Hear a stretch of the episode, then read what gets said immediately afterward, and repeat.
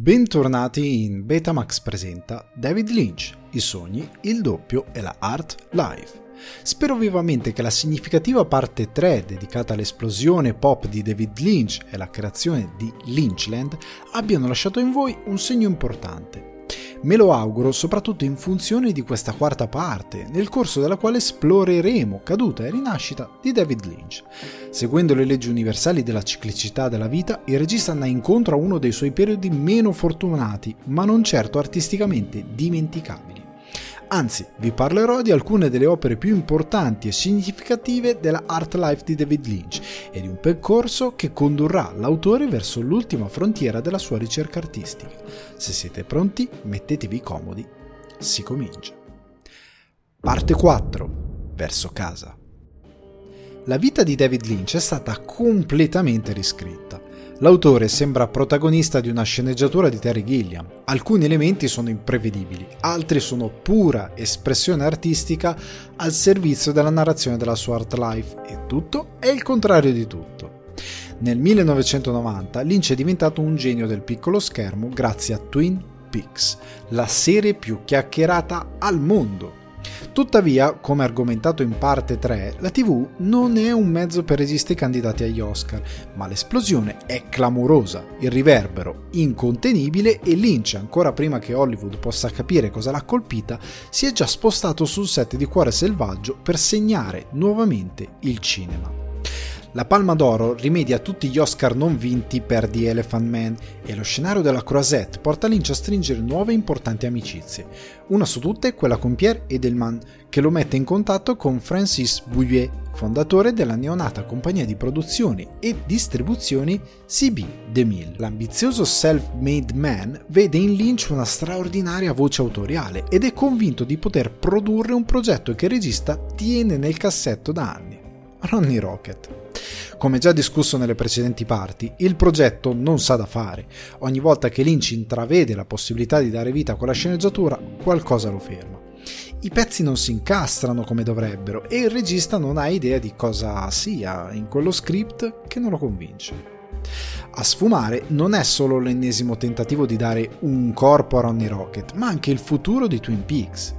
Come abbiamo ampiamente discusso in parte 3, i limiti concettuali delle produzioni TV degli anni 90 hanno ucciso la serie. Tuttavia Lynch ha ancora diversi pruriti da grattare, e uno in particolare, raccontare il personaggio di Laura Palmer. Al fine di raggiungere tale scopo, Lynch deve liberarsi delle ingerenze del piccolo schermo e quindi, insieme a Robert Engels, scrive la sceneggiatura di un film, ovvero Twin Peaks Fuoco cammina con me. Capitolo 1 Fuoco cammina con me. Sotto certi punti di vista, questo capitolo è un gigantesco viaggio verso casa, dove questa è identificabile con un mood artistico e una voce poetica. Non a caso partiamo da Twin Peaks, poiché è opera immaginaria figlia dell'infanzia bucolica del regista e delle sue credenze spirituali. Lynch sta inseguendo se stesso ed è motivato a dare alla sua creatura più preziosa quel respiro autentico che ha sempre cercato, rispettando il principio alla base della art life, ovvero rimanere fedeli a se stessi, esprimendosi liberamente. Al tempo stesso Lynch sta camminando sul sentiero sconosciuto di una foresta inesplorata. Gli alberi dalle foglie color smeraldo sono affascinanti, il legno profuma, l'aria è buona, ma i gufi non sono quello che sembrano ancora una volta sta cercando di piegare alla sua volontà il mondo dell'intrattenimento, ignorando ogni stilema. Questo implica trovare diversi ostacoli lungo il percorso.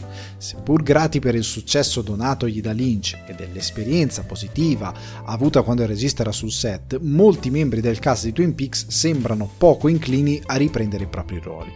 Su tutti spiccano Sherilyn Fenn, Audrey Horn, Lara Flynn Boyle, Donna Hayward e il mitico Kyle MacLachlan, la cui paura è quella di rimanere incastrato nel personaggio e subire il typecast di Hollywood.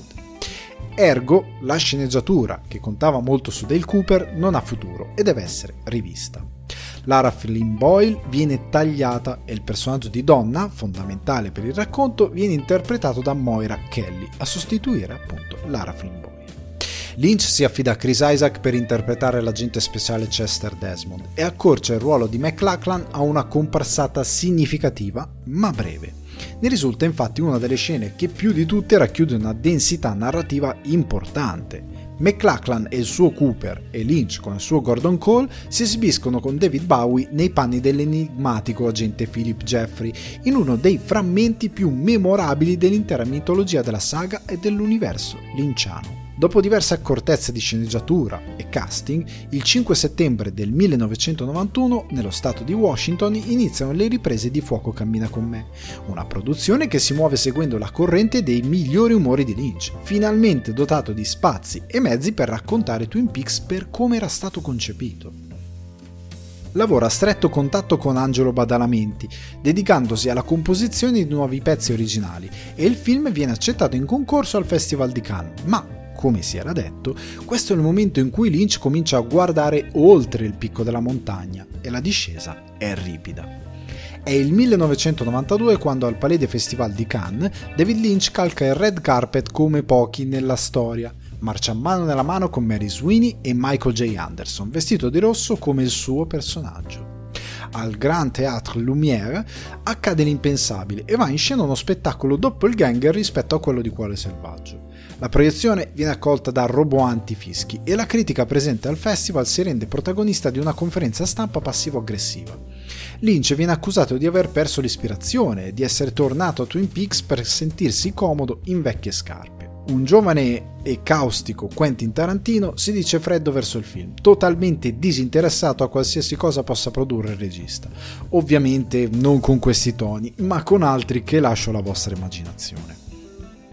Hollywood massacra il film impietosamente, colpendo Lynch dove è più debole, ovvero nell'incarnazione prediletta della sua poetica. Il pubblico va in sala aspettandosi di trovare il Twin Peaks in 4 terzi diluito dalla ABC, convinto di conoscere Lynch e di poter digerire il capitolo finale, il continuo di quel cliffhanger che aveva calato il sipario sulla stagione 2. Tuttavia, in Fuoco cammina con me, David Lynch abbandona il linguaggio seriale, aprendo il suo film sfondando lo schermo di un televisore.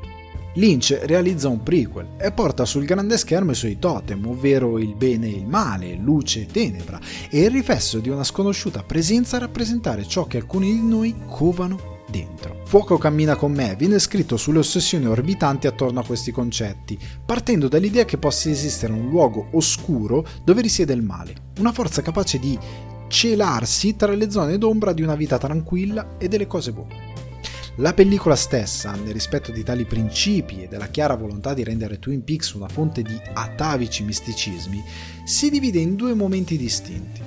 Il primo tempo del film, come si usava dire anni fa, racconta la Task Force Rosa Blu, comandata da Gordon Cole, e le indagini sull'omicidio di Teresa Banks. Lynch mette quindi in primo piano il mito dietro la serie, descrivendo il lato bianco della vicenda e i suoi improbabili paladini, ovvero gli uomini in nero dai cappelli impomatati e dal trench marrone, descritti qui come i Boy Scout d'America, un concetto caro all'autore e molto personale. L'agente speciale Chester Desmond, accompagnato da Sam Stanley, interpretato da Kiefer Sutherland, nell'introdurre eventi importanti per comprendere la totalità della vicenda, diventa anche una sorta di pretesto per realizzare un remake specchio, quasi malvagio, di Twin Peaks. L'ambiente di Wind River, la cittadina dove Teresa Banks viene ritrovata avvolta nella plastica, è ostile. I poliziotti sono redneck violenti e corrotti, le cameriere dalla tavola calda sono spiacevoli e scortesi. Wind River è il primo doppelganger presente in questo film, mettendo subito in chiaro il cambio di tono che la pellicola vuole portare alla vicenda si ride poco e a denti stretti, e la comparsata di Harry Dean Stanton è forse l'ultima luce prima dell'evento che innescherà il conto alla rovescia verso il secondo tempo, gli ultimi giorni di vita di Laura la seconda porzione del film, molto più imponente della prima, si concentra esclusivamente sulla reginetta di Twin Peaks, spostando lo sguardo sulla vicenda dalla prospettiva della ragazza. I prati curati, l'innocenza pacifica degli alberi e i sorrisi del Double R scompaiono, diventano il margine di una realtà opposta. La Twin Peaks vista da Laura Palmer è distorta, la metà oscura di una vicenda macabra, agghiacciante, dominata dalla dualità della ragazza e da quella dei coniugi Palmer, in particolar modo di Leland. Laura, come la Rossellini di velluto blu, è deformata dagli abusi inumani che è costretta a subire e dà sensazione di essere costantemente conscia del destino verso il quale sta per andare incontro. Lynch usa una messa in scena che torna agli astrattismi di Eraserhead e si evolve. Le visioni di Laura sono orribili, viaggi onirici portati a schermo seguendo un concetto di horror psicologico e concettuale che mira a opprimere lo spettatore, togliendogli ogni speranza. Il mondo nel quale vive e si muove Laura è lo stesso visto nella serie, seppur principalmente popolato dal surreale, ed è contaminato dalla potenza delle oscure presenze che dominano il famigerato negozio convenienza e proprio il negozio convenienza si aggiunge alla mappa dei luoghi di Twin Peaks, uno spazio dove i membri della loggia nera si ritrovano quasi rispondendo alla logica degli uomini portati a domandarsi cosa fanno gli dei quando non giocano con noi? il nano, Bob, Mrs. Tremond e suo nipote, The Jumping Man, l'elettricista e i due tagliaboschi sono le presenze che si manifestano nella stanza sopra il negozio convenienza. Diventano coprotagonisti, popolano le strade di Twin Peaks, fungono da presagio e manifestazione di qualcosa che sta stringendo il suo potere anche sulla cittadina al confine con il Canada. Lynch gira scene memorabili e realizza una delle sequenze più inquietanti del cinema horror americano. Lo fa utilizzando un dipinto, un movimento di macchina e quella intuizione, avuta a Filadelfia, di un quadro in movimento. Sembra di rientrare nel tunnel visionario di Eraserhead o di affondare negli incubi di The Alphabet, nei quali la logica del sogno prende il sopravvento su quella della realtà, accantonando il pensiero razionale e lasciandoci soli con la logica del terrore e del piano REM. Lo stesso David Lynch ha dato spiegazione della logica dietro i suoi mondi da incubo usando questo scenario molto vivido. È come essere rinchiuso in un edificio insieme a 10 pazzi. Sai che da qualche parte c'è una porta e che dall'altro lato della strada c'è una stazione di polizia dove possono aiutarti, ma sei comunque nell'edificio. Non importa quello che sai sull'esterno se sei comunque bloccato lì dentro. Fuoco cammina con me potrebbe essere descritto esattamente così. David Lynch riesce a tenere il pubblico in scacco pur raccontando gli ultimi giorni di Laura, in un film il cui epilogo è incipit della serie. Ci riesce giocando con la tensione in punta di coltello, insinuando nello spettatore la costante sensazione di qualcosa di raccapricciante, permeando il film di tetri presagi e snodando la mitologia cardine dell'universo di Twin Peaks. Il ritrovamento di Laura avvolta nella plastica, il famoso mistero che sorregge tutto Twin Peaks, cambia significato e funzione all'interno del racconto. Diventa quasi il sollievo dopo un lungo incubo, la quiete e il riposo dopo il martirio, confezionando per lo spettatore una visione più ampia e simbolicamente più potente del personaggio. Fuoco cammina con me è pregno del misticismo che Lynch non ha potuto sfogare nella serie e diventa grande nella costruzione del mito, ampliando e raccontando una genesi ricca di dettagli.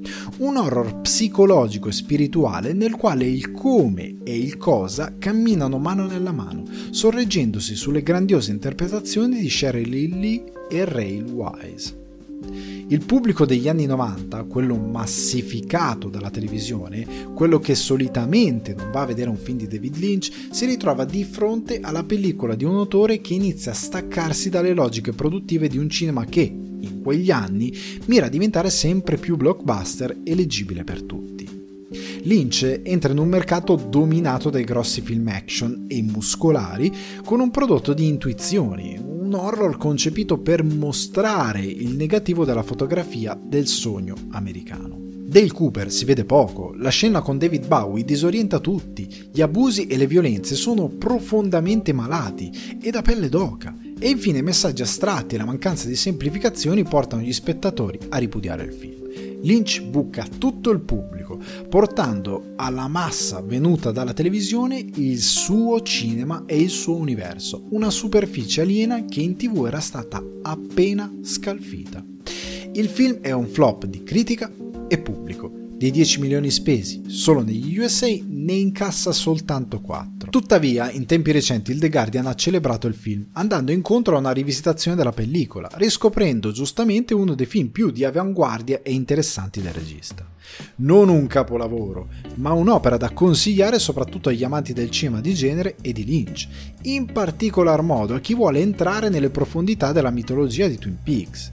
Fuoco cammina con me è in assoluto uno dei migliori thriller psicologici mai realizzati, impermeabile al tempo come quasi tutto ciò che gira Lynch, geniale per scrittura e messa in scena, visionario nella sua ricerca e tecnicamente strabiliante nell'esibire il suo personale concetto di orrore.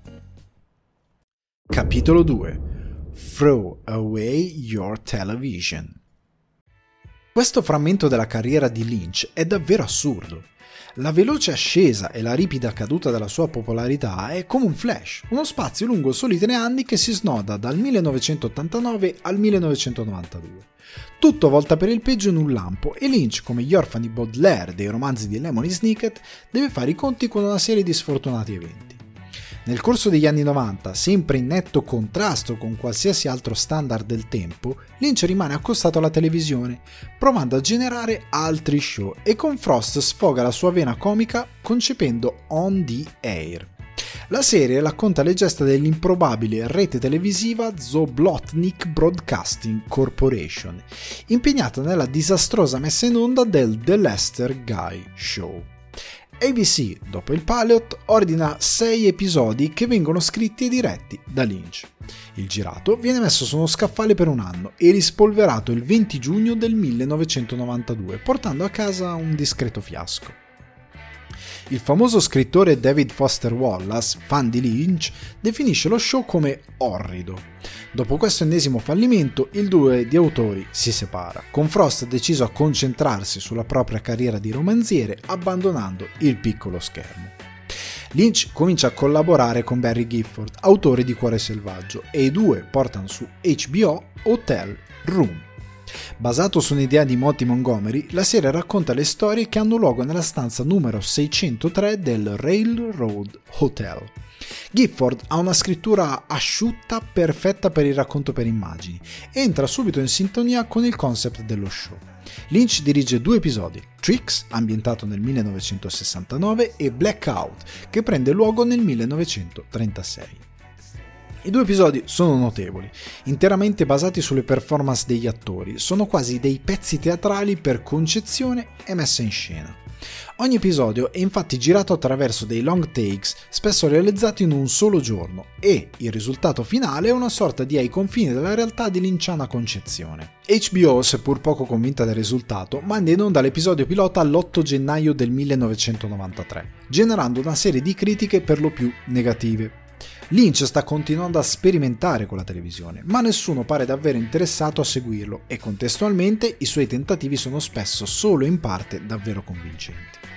In questi anni, come avrebbe detto lo stesso Lynch a posteriori, è così sfortunato che non riuscirebbe nemmeno a farsi arrestare. Abbandonata l'idea di sviluppare altri prodotti per la TV, viene chiamato da Michael Jackson per dirigere la pubblicità del suo nuovo disco, Dangerous. Nell'ottobre del 1993 Lynch vola a Roma per dirigere uno spot Barilla con Gerard Depardieu e ha una seconda occasione per incontrare Federico Fellini. In quel momento il regista italiano è ricoverato in ospedale, ma Lynch riesce ad arrangiare una visita e spende circa mezz'ora accanto al maestro. Il mood non è dei migliori. Fellini è scoraggiato, abbattuto e racconta a Lynch di quando gli studenti di cinema lo raggiungevano per prendere il caffè con lui e parlare dei film che amavano. Sono ricordi nostalgici e rassegnati. È il 1993, nessuno lo cerca più per il caffè, tutti guardano la televisione e a nessuno importa più di fare cinema o di parlare con Fellini. Lynch tiene la mano del maestro e prima di congedarsi gli dice che il mondo sta aspettando il prossimo film di Federico Fellini. Più tardi, le persone che erano con il maestro riferiranno a Lynch che questo aveva detto di lui che era un bravo ragazzo. Un ricordo che il regista del Montana custodisce e protegge, soprattutto perché è un potente monito del passaggio del tempo, testimonianza di come l'epoca di un re del cinema come Fellini si sia dissolta.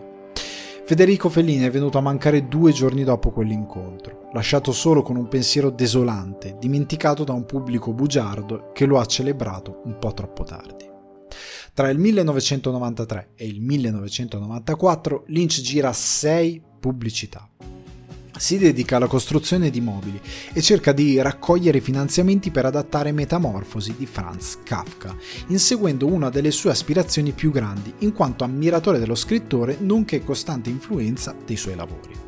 La storia, nelle intenzioni, dovrebbe avere luogo nell'Europa dell'Est durante la metà degli anni 50. Lynch è forse la risposta cinematografica più immediata alla scrittura di Kafka, tuttavia il progetto non si realizzerà mai. Nel 1995 viene invitato a partecipare al progetto Lumière Company, iniziativa che vuole celebrare il centenario della nascita del cinema. Ai partecipanti viene richiesto di girare un corto di 55 secondi in un unico piano sequenza, utilizzando la telecamera originale dei fratelli Lumière. Nel tentativo di riprodurre le condizioni dell'epoca, ai registi sono concessi solo tre take, non sono ammessi tagli ed è vietato l'utilizzo di luci artificiali. Lynch gira Premonition Following an Evil Dead, utilizzando un set enorme costruito nella proprietà dell'effettista Gary D'Amico. Nel corto si avvicendano una dietro l'altra i momenti di un'unica storia dai toni sci-fi e orrorifici. Tra i 40 lavori inclusi nel progetto Lumiere Company, quello di Lynch viene ampiamente riconosciuto come il più ambizioso e il più riuscito. Come abbiamo visto in questa breve parentesi, dopo il flop di Fuoco cammina con me, Lynch rimane lontano dai set cinematografici per diversi anni, dedicandosi a pubblicità, a progetti artistici di varia natura.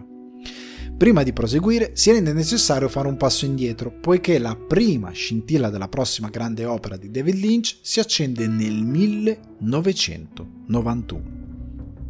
Esterno, auto di David Lynch, notte. Sono gli ultimi giorni di riprese di fuoco cammina con me e, guidando verso casa, Lynch immagina una coppia sposata in crisi alla quale vengono lasciati sul pianerottolo disturbanti videotape. Un'idea grezza, indefinita, uno spunto narrativo per qualcosa che non sa ancora cosa sia. L'idea torna in un angolo remoto del suo immaginario fino a data da destinarsi.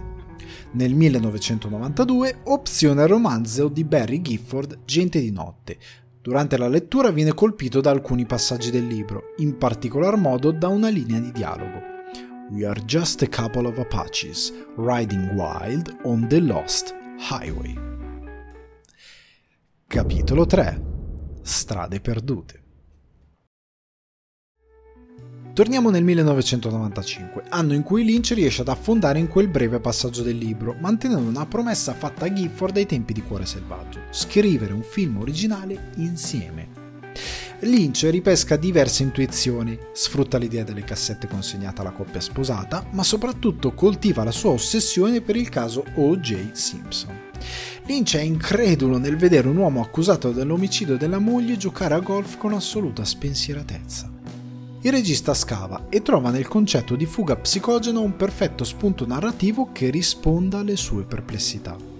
Il disturbo, molto raro, si può manifestare in seguito a un forte trauma, producendo uno stato di coscienza alterato, una sorta di difesa per allontanare il soggetto dall'evento scatenante, fino a trasformare la persona in qualcun altro. Il 21 giugno del 1995 Barry Gifford e David Lynch completano la sceneggiatura di Strade Perdute. Il film ha una storia produttiva interessante e apre le porte alla nuova era dello storytelling del regista, una sorta di post-Hollywood, un punto di non ritorno per David Lynch, che riscopre la fase più embrionale della sua poetica, evolvendo il suo carattere di autore cinematografico senza badare minimamente a quello che i tempi, il pubblico o la critica vogliono sentirsi raccontare da lui. In un certo senso è come se il trauma di Fuoco cammina con me, quel ritrovarsi a terra dopo essere stato in vetta al sistema hollywoodiano, realizzando il suo film e la sua visione, lo abbia reso artisticamente più forte. Un super Lynch dotato di invincibilità alle idiosincrasie di un sistema che, in quel momento, stava subendo una nuova, veloce evoluzione. Un cinema digitale alla ricerca esclusiva di intrattenimento. Lynch si prende i suoi tempi, lavora assecondando pienamente ogni visione, riproducendo fedelmente quello che la sua mente gli suggerisce. Una delle scene chiave del film, uno degli inneschi narrativi più interessanti, è puramente autobiografico. Lynch è a casa sua, quando qualcuno suona il citofono per dirgli David, Dick Loran is dead. Lynch ha un sussulto e dove è installato il citofono non esistono finestre che affaccino sull'esterno. Si sposta cercando una visuale, ma quando raggiunge la finestra più vicina è troppo tardi. Fuori non c'è nessuno. Un episodio inquietante, la cui spiegazione sta nella mancanza di buonsenso di, di un visitatore poco familiare con il quartiere che ha generato casualmente un elemento di tensione hitchcockiana. Lynch, nel tentativo di riprodurre quella scena, finisce per comprare una casa a buon mercato in vendita sulle Hollywood Hills. Quindi, la casa di strade perdute è a tutti gli effetti casa di David Lynch. Le sue capacità nella gestione del set e degli attori sono cresciute e Lynch si affida all'istinto più che mai. Un'immagine ricorrente nel film è quella di un capanno che esplode. Una ripresa realizzata all'ultimo giorno di lavorazione e che non era in sceneggiatura. Quando Patricia Norris, production designer del film, fa sapere a Lynch che il capanno sarebbe stato smantellato il giorno dopo, questo le chiede: Possiamo farlo saltare in aria? I tempi produttivi di Strade Perdute sono ben più ampi rispetto al passato e solo la post-produzione dura circa 6 mesi. Il regista si prende i suoi spazi e sfrutta nuove conoscenze in campo tecnico, ampliate grazie ad Angelo Badalamenti, che lo ha portato a sviluppare una certa curiosità verso la produzione musicale. Questo porta Lynch a 50 anni a dimostrarsi incredibilmente avanguardista. La soundtrack del film è varia e complessa. Viene prodotta da Trent Reznor, ospita una stupenda cover di I Put a Spell on You di Marilyn Manson, che avrà anche una parte nel film, sovrasta lo spettatore con I'm Deranged di David Bowie e con due brani dei Ramstein. Da segnalare, oltre al cameo di Manson, quello di Henry Rollins, storico frontman dei Black Flag, spesso prestato al cinema e alla televisione, in piccoli ruoli. Strade Perdute viene rilasciato nei cinema statunitensi il 21 febbraio del 1997, non partecipa al Festival di Cannes e non compete per gli Oscar. Come premesso, Lynch non ha alcuna intenzione di compiacere nessuno. Desidera unicamente rimanere fedele alla bontà delle idee partorite con Gifford, proteggendo la sua opera. Strade Perdute è una nuova interpretazione del noir e se qualcuno ha creduto che dopo quel capolavoro che è stato Velluto Blu Lynch non si sarebbe più potuto ripetere, si sbagliava di grosso. Se Velluto Blu si fondava sull'archetipo del noir per evolversi nel neo-noir, Strade Perdute destruttura la costruzione del noir per ricomporla in quel rompicapo della relatività narrativa alla MC Escher che molti critici, compreso l'italiano Enrico Ghezzi, hanno riconosciuto nella superficie del nastro di Mobius.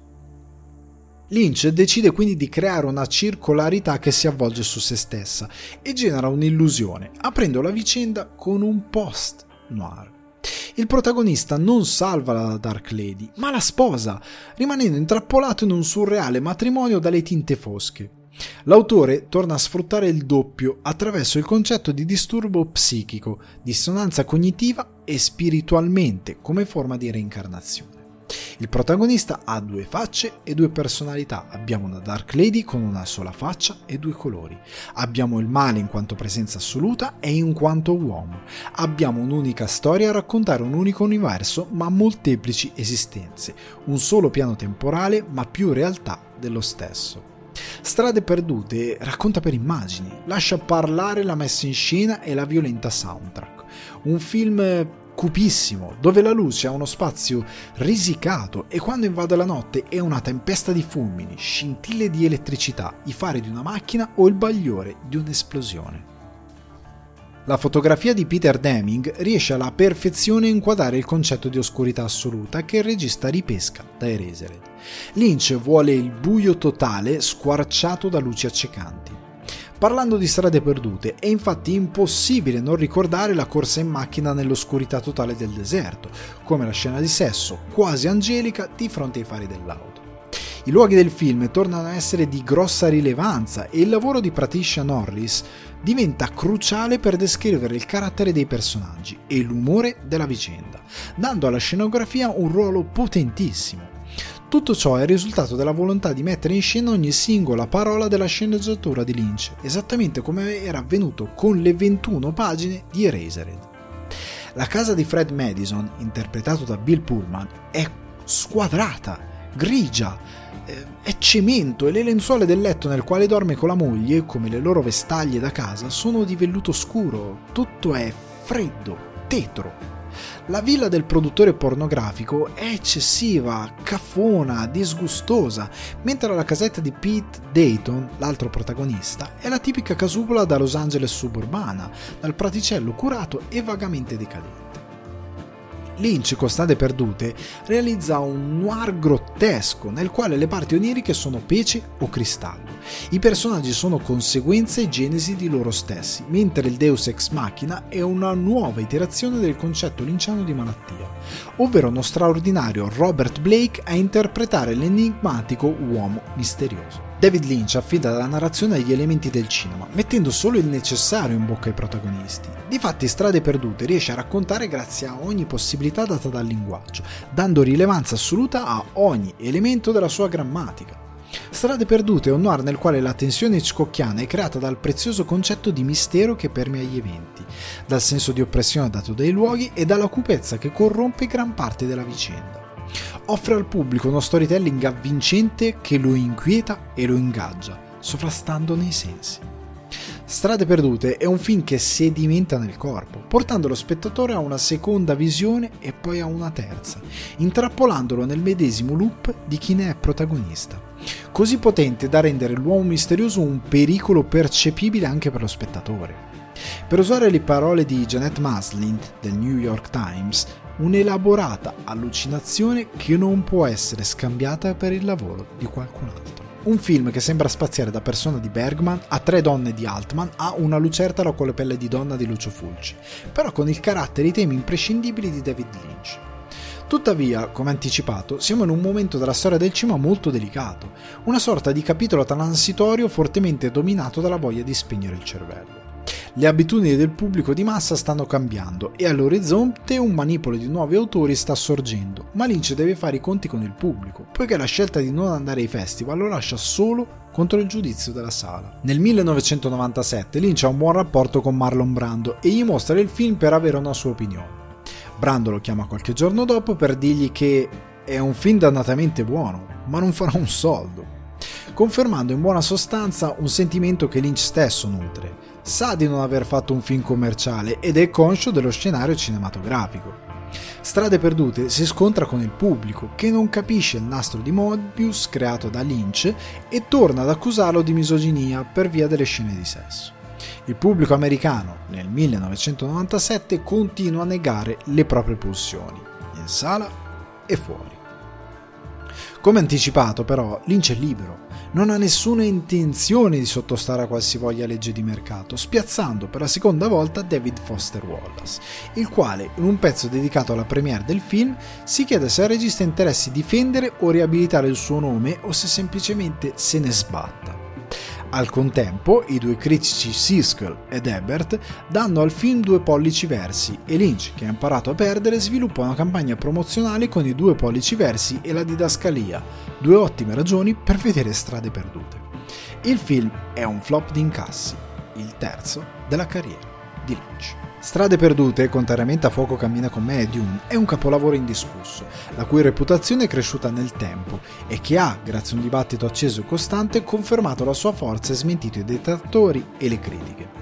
Un film tremendamente moderno e che ha la capacità di raccontare una storia avvincente e pregna di significati, senza però essere verbosa, evitando allo spettatore l'intrusione costante di dialoghi didascalici o di exposition dei punti cardine della trama. Strade perdute non ha paura di essere frainteso perché la sua regia è cristallina e l'abilità nel gestire la narrazione pretende si guadagna l'attenzione dello spettatore. Un film composto da un cast formidabile, simbolo di una nuova parentesi della art life cinematografica di David Lynch e che vede l'ultimo ruolo di Jack Nance, attore feticcio del regista del Montana venuto a mancare quasi per ironia in circostanze misteriose mai chiarite fino in fondo. Una perdita che rende Lynch molto triste, affascinato dal magnetismo di un uomo non di successo, tormentato da alcuni demoni personali, eppure terribilmente acuto. Subito dopo Strade Perdute, Hollywood fa Hollywood e sfruttando il nome di un Lynch ritornato combattivo sulla scena, travolge il regista con una serie di offerte notevoli. Tra le più eccellenti spiccano la proposta di dirigere American Beauty e il remake americano di The Ring. Tuttavia, Lynch ha imparato molto tempo fa che non deve mescolarsi con proprietà intellettuali terze, perciò, forte di un suo equilibrio lavorativo e contento di godere di una certa libertà artistica, rifiuta qualsiasi offerta proveniente dal sistema Hollywood, perseguendo seraficamente la sua art life. Il regista salpa nuovamente verso le acque della sua mindfulness alla ricerca di idee, ma non sa che una di queste la troverà nel posto più inaspettato. Capitolo 4. Una storia vera. Mary Sweeney, compagna di Lynch, sta lavorando a una sceneggiatura che terminerà nel 1998 e intitolata Una storia vera. Il plot ruota attorno alla surreale storia di Alvin Strait, un veterano della seconda guerra mondiale di 73 anni che si trova a guidare un tagliaerba John Deere del 1966 per 240 miglia, circa 386 km. Viaggiando alla velocità di 8 km h copre la distanza che separa Lawrence, nell'Iowa, e Mount Zion, nel Wisconsin, allo scopo di fare visita al fratello, recentemente vittima di un brutto infarto e con il quale non si parla da anni. Lynch non nutre alcun interesse nel progetto e la Sweeney sa benissimo che non è esattamente la proverbiale cup of tea, o forse sarebbe meglio dire cup of coffee del regista. Eppure, a questo mondo, come nella sfera quotidiana di David Lynch, le cose accadono grazie a un disegno universale impalpabile. Quando la Sweeney gli fa leggere la sceneggiatura alla ricerca di un primo parere, Lynch rimane affascinato da quella storia, ammantata da una scanzonata dolcezza. Il contesto rurale, molto vicino alla sua infanzia e alla figura del nonno che osservava fumare quando era bambino, è pilastro portante del retaggio culturale che lo ha formato. Lynch vuole dirigere una storia vera, quello che lui definirà come il suo film più sperimentale. Una storia vera, titolo originale Straight Story, che gioca con il nome del protagonista Alvin Straight, è una sorta di indie casalingo. La Sweeney lo cosceneggia, coproduce e ne cura il montaggio. Jack Fisk, amico di una vita, lavora alla production design e Harry D. Stanton entra nel cast insieme ad Everett McGill, il big head di Twin Peaks. Angelo Badalamenti compone la colonna sonora e Freddie Francis, già con Lynch in Dune ed Elephant Man, lavora alla fotografia. In fase di pre-produzione, Lynch viaggia con la sua crew lungo la rotta percorsa dal protagonista, incontra gli abitanti delle cittadine sparse lungo il percorso, ricostruisce gli avvenimenti cercando un umore ben preciso che lo aiuti a mettere in scena la storia, ovvero un sentimento che affonda nell'iconografia di un'America rurale in estinzione. Stiamo parlando degli Stati Uniti delle torte di ciliegie, del vicinato che si aiuta, che si rispetta e si conosce. Quella del racconto non come studio delle piccole comunità, ma come anima alla base di una società fondata sul concetto di comunità quella stessa società che rispettava i bonari, progressisti e intraprendenti Donald ed Edwina Lynch e che ha reso grande la caratterizzazione di Twin Peaks. L'autore torna a casa, sintonizzandosi dal futuro sulla stazione radio che trasmetteva quella musica che si era brutalmente fermata quando ha lasciato Boys. Una storia vera risente positivamente di questa connessione spirituale che Lynch instaura naturalmente con i tempi del racconto, bilanciando il modo di inquadrare la vicenda, contestualizzando il passato nel presente, il presente nel passaggio del tempo e il futuro nei temi universali messi in gioco. Freddie Francis cattura benissimo l'America del Midwest, aiutando Lynch a dipingere le panoramiche a inquadrare il Gran Turco, le lingue d'asfalto solitarie a collegare i piccoli centri e il ritmo languido di una storia che vive di momenti chiusi nei drammi dei protagonisti e che si apre poi a un road trip della terza età, dove i personaggi e le situazioni lungo la strada sono le fasi dell'anima scomposta della vita di Alvin. Francis duetta con Fisk, che come Lynch è cresciuto in un contesto rurale e quando è chiamato a riportarlo a schermo, spesso attraverso i campi lunghi e i paesaggi, si trova nel suo elemento. In una storia vera si riconoscono gli elementi della magia di Fisk. Seppur differenti per poetica e messaggio, sono ugualmente meravigliosi rispetto a quelli sfoggiati in opere che lo hanno visto come collaboratore, quali Il Petroliere di Paul Thomas Anderson, alcune pellicole di Terence Malick e il The Revenant, redivivo di Ignarritu, che gli varrà la nomination agli Oscar. Le musiche di Badalamenti sono agrodolci, proprio come il film, colme di una malinconia e una gioia scanzonata che riverbera nelle note della musica folk tipicamente statunitense. Le note cullano l'incedere di un film dolente, che si apre descrivendo personaggi posati e commoventi nel modo in cui la storia approccia la loro fragilità e umanità. Maschere che nel loro essere sopra le righe vivono di quella scanzonata stramberia mai eccessiva e riconoscibile nelle persone comuni deformate dal proprio vissuto. Il personaggio di Rose Strait, figlia di Alvin, è dipinto con una dolcezza quasi sofferta e come il padre è il ritratto di una persona che ha vissuto subito qualcosa che va oltre. Storie raccontate e non raccontate che di per sé potrebbero valere altrettanti film. Lo stesso Farnsworth, tornato alla recitazione solo per quel film, è 78enne quando veste i panni di Alvin Strait ed è malato di cancro, nascondendo il dolore e la fatica che prova durante le riprese, reprimendo tutto nel cuore di un cowboy, lasciando uscire solo qualche mormorio, facendo parlare le rughe e la voce. Un elemento che dà un certo valore alla sua prova, donando al personaggio un'aura solenne nel portare a termine il proprio percorso. Memorabile la scena in cui Richard Farnsworth ricorda la guerra con Wiley Harker. Un momento densissimo, girato in un solo take senza averlo provato, lasciando la macchina andare mentre i due attori si calano nella scena. Una storia posata che non eccede nulla e procede con una linearità così serafica da portare Lynch e la produzione a girare le scene in ordine cronologico, viaggiando lungo il percorso di Alvin al fine di replicare fedelmente una certa vena narrativa. Lynch ha uno sguardo poco attento, sembrerebbe sparire nel film, quando invece è sempre presente, lasciando dominare nella messa in scena e nella regia la sua anima più romantica e classica. L'autore qui è conscio di dover svuotare il film della sua voce predominante per andare all'essenza della regia, valorizzando una sceneggiatura che necessita di un regista capace di trovare la forza poetica in un racconto profondamente triste. Lynch alza la voce solo quando è chiamato a descrivere quella corsa sul trattore fuori controllo, una scena che poteva risultare ridicola e che invece riesce a raccontare trasmettendo un senso di pericolo e urgenza. Forse proprio per questo suo sottrarsi o per lo sviluppo quasi casereccio, direttamente connesso alla pancia delle sue origini, che Lynch vede questo come il suo film più sperimentale.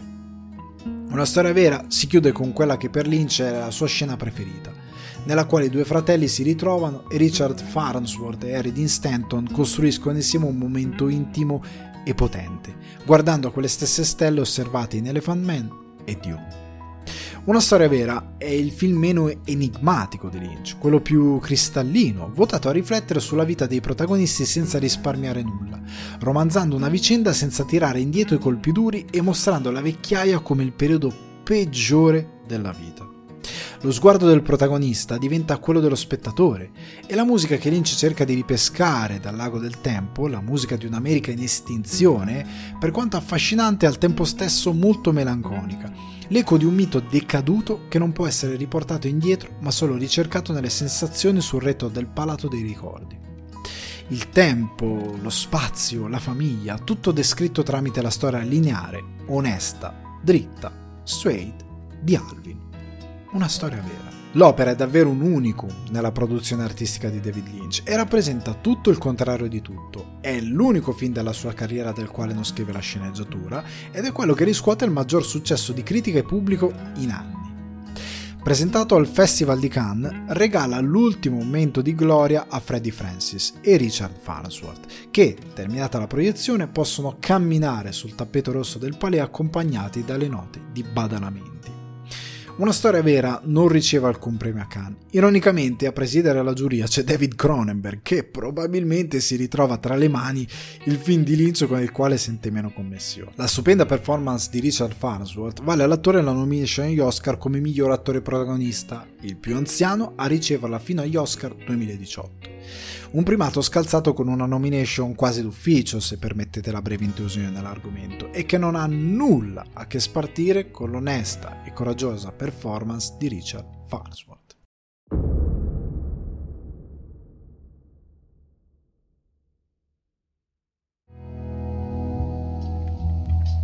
thank